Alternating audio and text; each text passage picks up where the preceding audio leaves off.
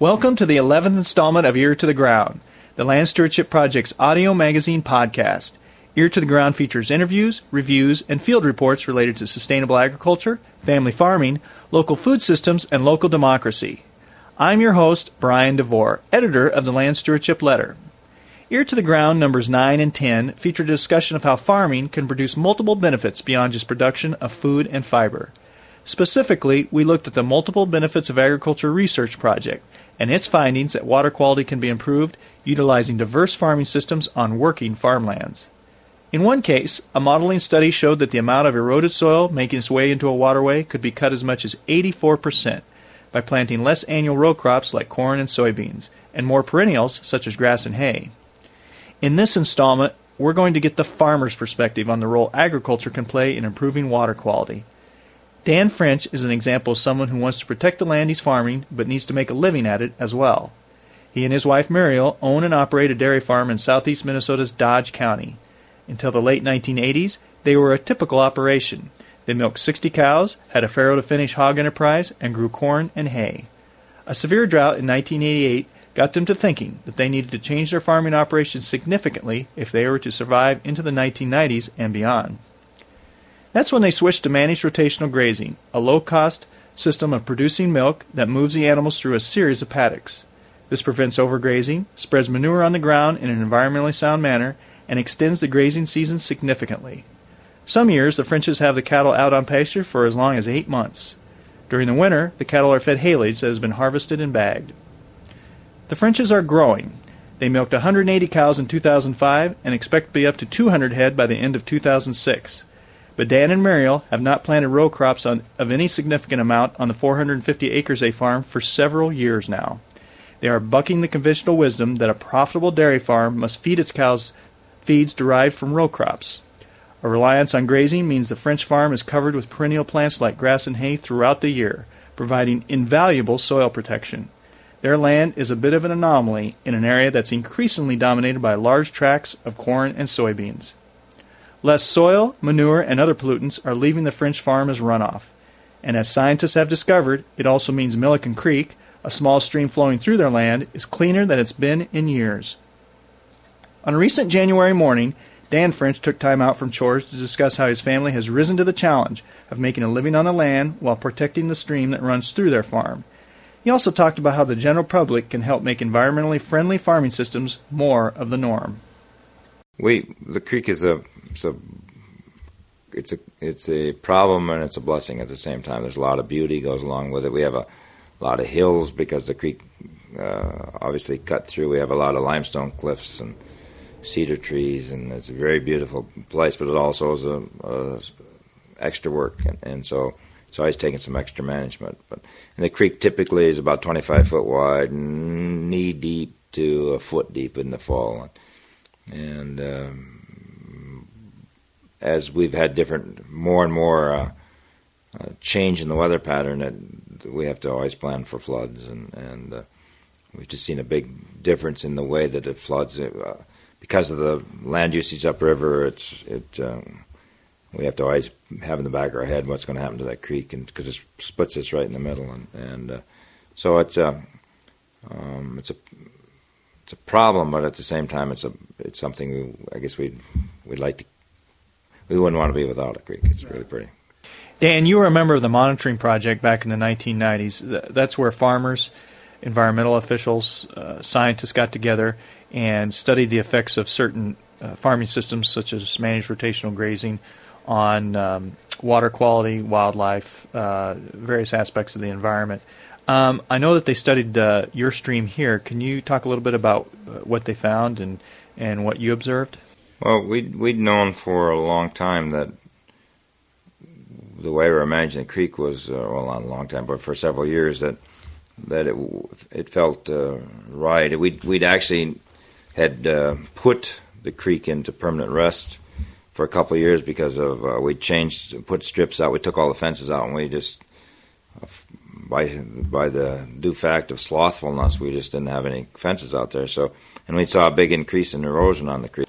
Let me interrupt here a minute. So when you actually fenced it off, you ac- you actually found an increase in erosion. Yes, we actually saw a big increase. As a matter of fact, our teenagers were here and they, they could see that. And we actually went and hauled rocks in to try and stabilize, and went to the neighbors, the county commissioner actually, and asked him if we could pick up rocks. So we need to stabilize those banks. We saw a huge increase, and and it was partly uh, it was a, a year with several storm events, but it just was a total opposite of what it, what we had been led to expect. And so we put the cattle back on, and our cattle are in the stream, and I think it's really important that they're in this in a in an area at one time for about 12 hours, and then they're out for 30 days and back. And so by doing that, we uh, we thought we saw some big improvements in the stream banks, and we got the stream banks in the nice gentle slopes that that uh, the habitat people want and all those things. And, and the cows did that. Were, I didn't do anything. The cows just did it over a period of time. And, and then when, so we were thinking we were doing a pretty good job. We, when all I was thinking about was uh, soil erosion. We just weren't moving much. But the, then Bruce came down and, and uh, their teams and they and had some grad students um, start to do some fish counts and some macroinvertebrates and a bunch of names I can't pronounce counts and and what they found was, was a very healthy stream and then uh, it looked really good, and so we actually put a couple more sites in, and so we control about two miles of the stream. We're on on both sides for almost two miles. There's just a little spot that we uh, don't have one side of in that two miles. So we went clear down to the end, and what we started to find was an increase in water quality as the stream flowed through here, uh, of a stream that was already fairly good, but but it was actually so the uh, uh, fecal coliform dropped and a couple other things started to drop. We didn't see any downside to this. We just saw a stream getting a little cleaner, and uh, um, it wasn't like a huge deal, but it was a really good news because the assumption was that individual landowner, and I, I mean, we've had that discussion with many people, couldn't do much to make a change, and what we found is that yes, you can make a change, and so we were very pleased, and, and uh, uh, for me, it was. Um, it was an exciting time to find this stuff out. I mean, we thought we were doing a good job, but we actually were doing a better job than we thought. And it, it was just by accident. I mean, it wasn't like, gee, we sat down and planned this. It was just a series of interesting uh, happenings that happened. And so we're really pleased with that. And what we've, and, and part of the discussion we'd had in that team and, and uh, with the habitat specialists is that every time uh, that I had seen a, uh, a tree on a riverbank uh, in this part of and I'm not saying this fits in a lot of other places, but we'd see increased erosion when they're at a tree. And sooner or later, the water would just keep digging in there because it would shade the grass, and then it would start exposing the roots, and and uh, eventually, most of those trees right on the riverbank would be eroded out, and they'd drop into the river. And so we were just asking some questions about that because it didn't make sense what they were saying. Is that we needed to fence them off and plant trees, and actually got the DNR folks to go back and reread the original settlers' journals. And in southeast Minnesota, there were big floodplains that were just grass, and, yeah. and the fire and the buffalo had, uh, had, kept them like that. And so it uh, now other places. I mean, we're all looking for one size fits all management, but right. it just doesn't work in other places. Up north, you don't want to cut the trees off. That slows snow melt. But here, it doesn't appear that trees and from what I can see, and other people are saying the same thing, that trees along a stream are the are the right thing. This was meant to have uh, a grass, and, and in Wisconsin, the, we, they found the same things. And times we're looking when they go from grass to shrubs, the, the quality of the stream starts to deteriorate. And when they go to the trees, it really starts to deteriorate. And so, um, so managing this in grass seems to have some advantages for southeast Minnesota. That's a pretty big paradigm shift. Um, that must have been a, a, big surprise for you. And I, uh, I, was wondering what was it like to kind of get your mind around uh, taking such a different view of how to improve water quality on your farm and the relationship of your livestock to that water. Well, you know, I mean, it, it, it wasn't a for me. It was just the observation and having the increase in erosion when we did do it, yeah. and then go back. And so, I, I mean, I just in the back of my mind there was like something isn't right in this, but I just didn't understand the significance of it. And then we, and then we actually, I mean, it's, for me, it was a big deal to figure out that I could actually clean water up as it flowed through. I mean, I, guess we never thought of that at all, and, and uh, so it was a big deal uh, for me. It was a really exciting piece, and uh, um, so I've been excited about water quality ever since traditionally, when we think of conservation farming, we we think of putting in structures like terraces, grassy waterways, that type of thing, just to prevent further damage to the environment. But this is a little different. What we're talking about here, we're actually talking about improving water quality through the farming systems that we use. Um, yes, and and PCA is now uh, there's an ongoing project right now. We we've always encouraged research because it helps us.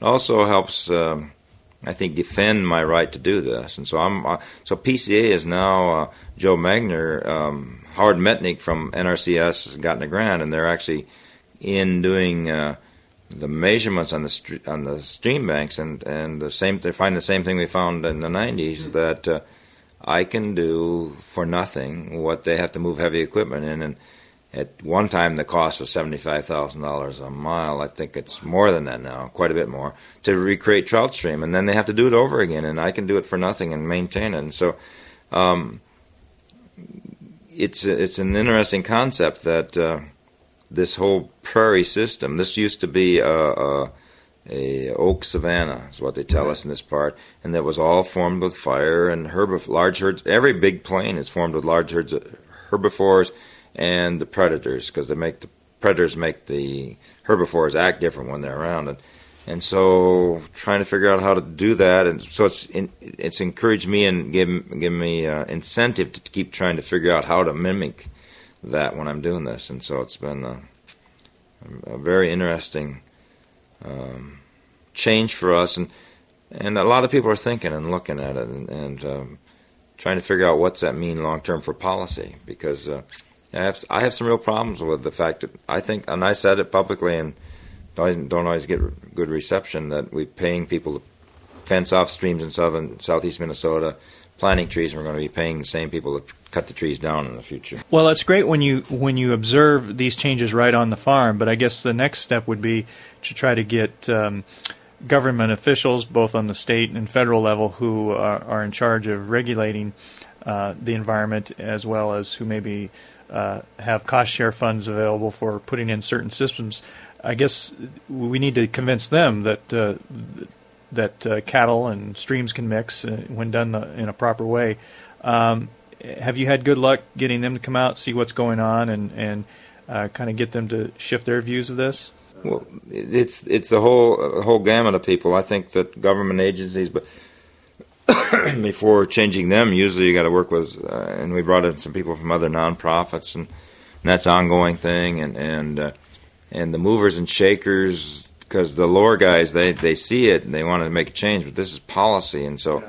policies are always slow to be enacted and very slow to be changed or modified when there's an it just it's just hard to do and it's nobody's at fault it's just a system that so yes bringing uh, we we have tours almost every year and with always in the back of my mind that's what I want to show them is that you can actually do it this way for no cost to the public and huge public good. And so if more people are doing it this won't work at every place along every stream. As you get bigger streams and you get more upstream flooding I mean, it will work the best. If you start at the headwaters of a creek and just keep working your way down. But um, there are some options here, and, and uh, um, but again, it takes management. It's not uh, I can't just park those cattle. We've all seen the disasters when you park cattle in a stream all summer long. They, and uh, so it's management and in teaching people how to do this management and, and, those kind of things. It's all part and parcel of it, but so it's for me, it's another set of tools in the toolbox that all of us need to look at. Now, when we have cattle uh, on stream banks or uh, down in the watershed like that, it's not like they're just standing around in the water. Can you kind of take us through the logistics of what it actually means to graze a stream bank, uh, what you're actually doing? Um, you're not just parking them on the stream for uh, long periods of time. Um, what we have is we have a lot of, uh, especially along the streams, we've got permanent, well, they're, they're fences that if it floods, we can fix easily. But we have permanent paddocks, and so the longest that um, most of these are on are for twelve for the milk cows it's twelve hours. With the heifers, it may be two days or three days at the longest. And then, but and what we didn't know before, and what we're learning is that the rest period is critical. So it's like mowing your lawn, and then the lawn we just keep it we just want to keep it down under control because the lawnmower will start to plug and all those kinds of things. Here, what we want to do is actually encourage regrowth and make the health of, and we actually change the plants that come. Then, if we so we the the general rule of thumb is we're on for 12 hours and then we're resting it for 30 days. And what we've seen is a big change in the even the plant life down along the stream when we did that, and and uh, Um, and and then the bank the banks will start to crumble in as the cattle walk along, and the grass will grow, and pretty soon you have a nice two to one slope, so that it, as the river comes up, there's more capacity to hold the flood water, and then that, that sod, the cattle actually encourage the sod that stabilizes the banks. That's what the it's the difference of this and any other system is that there's actually sod on the banks, and unless there's a, a, a really really powerful flood that'll rip out a bank or ice flows in the spring, it'll just stay there and it just gets thicker and thicker and and just uh, permanently parks that uh, that riverbank in that shape, and so it really works well. So it seems like we have three things going on here as far as uh, uh benefits to the environment. One is you have um, cattle to actually soften the stream bank and, and, to break that down and make it so it's not just a sharp cut. But the other thing we have going on is because you're doing rotational grazing, it's economically viable for you. Um, you have a, I guess, an, an excuse to keep that land covered in perennial systems like grass or, or forages that uh, that you uh, can justify it as a farmer to to keep that ground covered uh, year round, and, and that helps reduce the runoff and the erosion and that type of thing. And I guess the third thing going on here is because the cattle are being rotationally grazed and they're moving around frequently, they're spreading their own manure, so we don't get concentrations of nutrients in one place and, and have uh, the problems associated with runoff of, con- of, concentrated levels of manure. Yeah, we um, there are people with, who fence their streams off, but putting cattle on becomes a an issue, even if you just would do it once in a while. But then where do you have the cattle the rest of the time? And then and I just came back from a Nature Conservancy meeting this last week, and we were just talking about because I keep telling my Nature Conservancy friends and my DNR friends they they're pyromaniacs. They love to do fire, and they need to have cattle, and and they're trying to. They actually know that the the people on the land know they need uh, herbivores, buffalo or cattle or whatever. Right. And but it's in that what do you do with them in the wintertime? Are you competing with other farmers? All those things that they have to. It's not easy. It's not easy to make that move. But there's more and more of it, and they're actually looking for farmers to run cattle on. Some uh, DNR has been actively seeking people to run them on some state park lands. Mm-hmm. But then you got to find the right farmer who will do this and all that. But uh, so for us, there's a there's a bottom line that says that this is good, and, and there's a way to keep the because you don't you just don't have cattle on for a few months and then park them for the rest. It's not like a piece of machinery. So yes, it, it this system helps uh, it fits into the system really well. And then back to the manure thing, it, what we're trying to do in every way is, uh, and it looks better and better as the fuel prices rise up, uh, is uh, get out of materials handling. We don't want to haul feed in, and we don't want to haul manure back out, okay. and that's the way a lot of farms are. They're very efficient at that, but huge amount of money and a huge cost and a huge maintenance uh, uh, to that system. And so, um, what we are trying to do in every way possible is not to um, haul materials, and we keep thinking about that. Let the cattle do the work, and it's natural for them, and they're much healthier, and they actually enjoy it.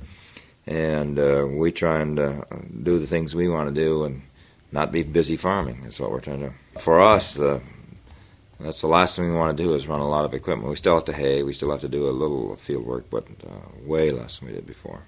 I guess we should make it clear that this isn't. Um, uh, uh, maybe when, people think of grazing, they may think the, of the old system where you turn the cattle out in the spring and bring them in in the fall, and during the, the growing season, they're out on a permanent pasture, one big pasture all, all uh, during the summer months, and uh, overgrazing some parts of it, and and causing uh, cow paths and, and other problems that that can contribute actually contribute to uh, erosion and runoff in their own way. This is a, a whole different way of doing grazing that we're talking about. Well, I guess the simplest thing is just take your lawn and divide your lawn into 12 squares or 10 squares, and you mow just a little square each time. And, and, and each day or each three days or something like that, you'd have grass at all different heights, and that's what we try and do with the cattle. And so uh, we have um, we don't have a because of the way we go in and work in those fields, we have some temporary, some plastic fencing that works really well, electric fencing, and so the cows get enough feed for what they're going to need in the next 12 hours, and then they come in and get milked, and then they go to another pasture for the next 12 hours, and and you can do that with different. You can move it every four hours or whatever. We just said settle in in 12 hours, so that they're always getting fresh pasture, and the cows know to expect that and demand it actually. And if you don't give it to them, they will let you know real quickly that you've forgotten. And uh, then so they they're on for 12 hours. So each day they would get two separate amounts of fresh grass, and uh, at the right height and at the right maturity. That's part of our job to manage that.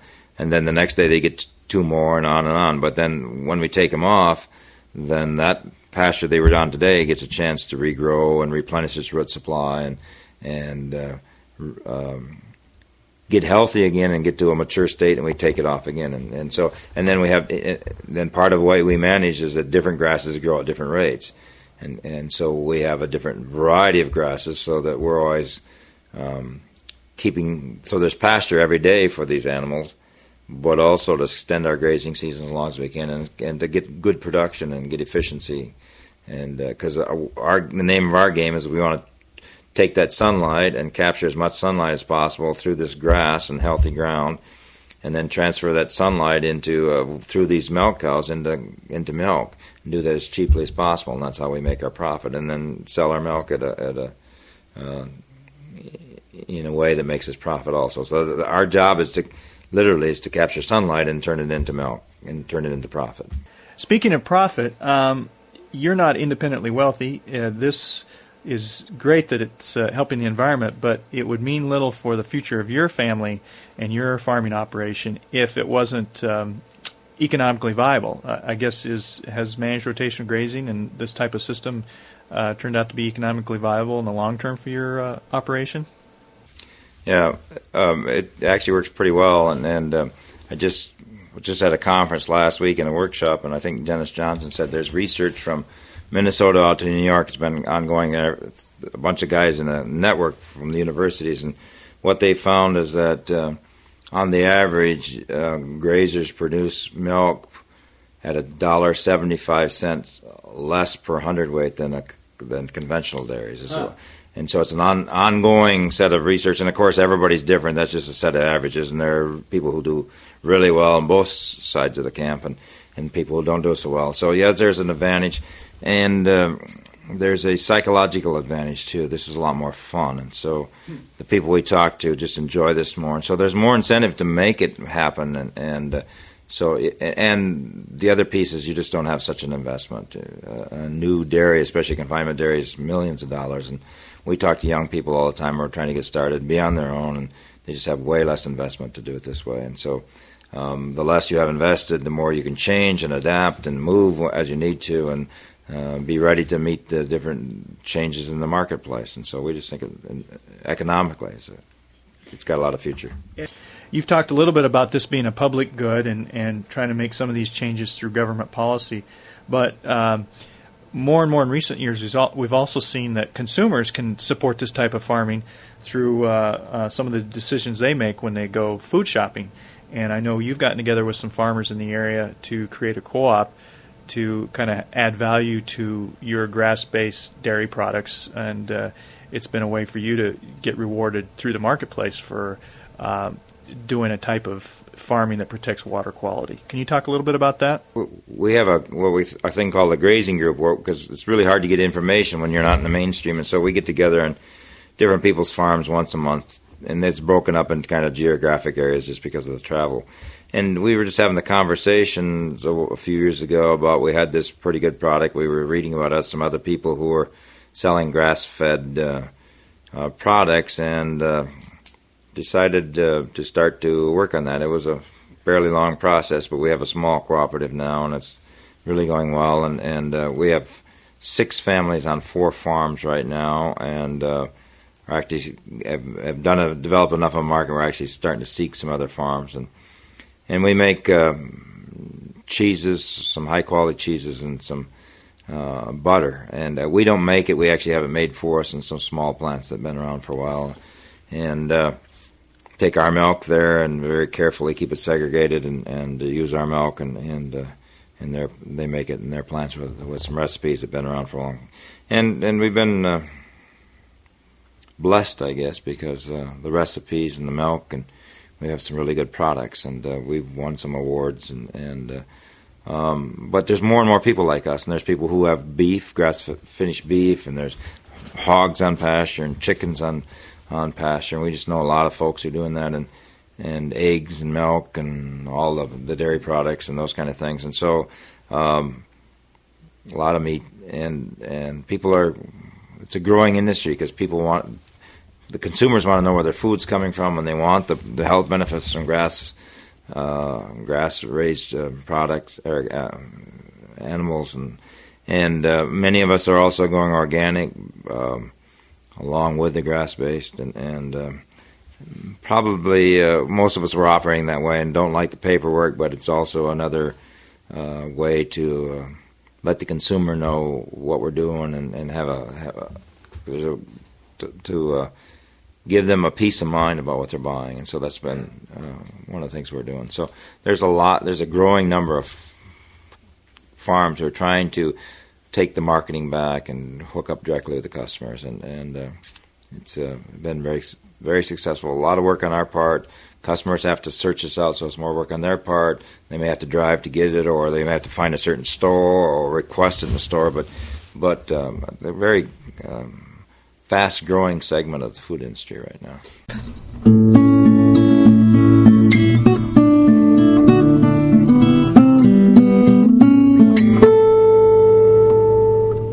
Dan's enthusiasm for farming and good land stewardship is infectious. No wonder the French farm has become an incubator of sorts for beginning dairy farmers. Their son Jason has launched his own dairy farming career, and over the past several years, two other beginning dairy farmers have been mentored by Dan and Muriel. To read more about the French farm and their beginning farmer proteges, go to www.landstewardshipproject.org, click on the newsroom, and follow the links to the LSP in the news page. There you can scroll down to a successful farming article called Beginners Build a Herd. For details on the Pastureland Butter and Cheese Cooperative Dan and Muriel market milk through, see www.pastureland.coop. That's www.pastureland.coop. Pastureland products are certified as sustainably raised by Food Alliance Midwest, which can be found at www.foodalliance.org. That's foodalliance.org. For more on the multiple benefits of agriculture project, see landstewardshipproject.org backslash programs underscore mba.html. That's landstewardshipproject.org backslash programs underscore mba HTML. There you will find papers, articles, and graphics that tell the story of how diverse farming can have a positive impact on the fish in our streams, our rural communities, consumers, and more. You can send your comments, criticisms, and suggestions about this podcast to me, Brian DeVore, at bdevore at landstewardshipproject.org. That's bdevore at landstewardshipproject.org. Or you can give me a call at 612 729 6294. A special thank you goes out to Laura Borgendale, a Western Minnesota musician and LSP staffer who provided Ear to the Ground's theme music. And a very special thank you to all of Land Stewardship Project's members who make initiatives such as this podcast possible. If you're not a member and would like to support us, go to landstewardshipproject.org to learn how to join LSP. Thanks for listening.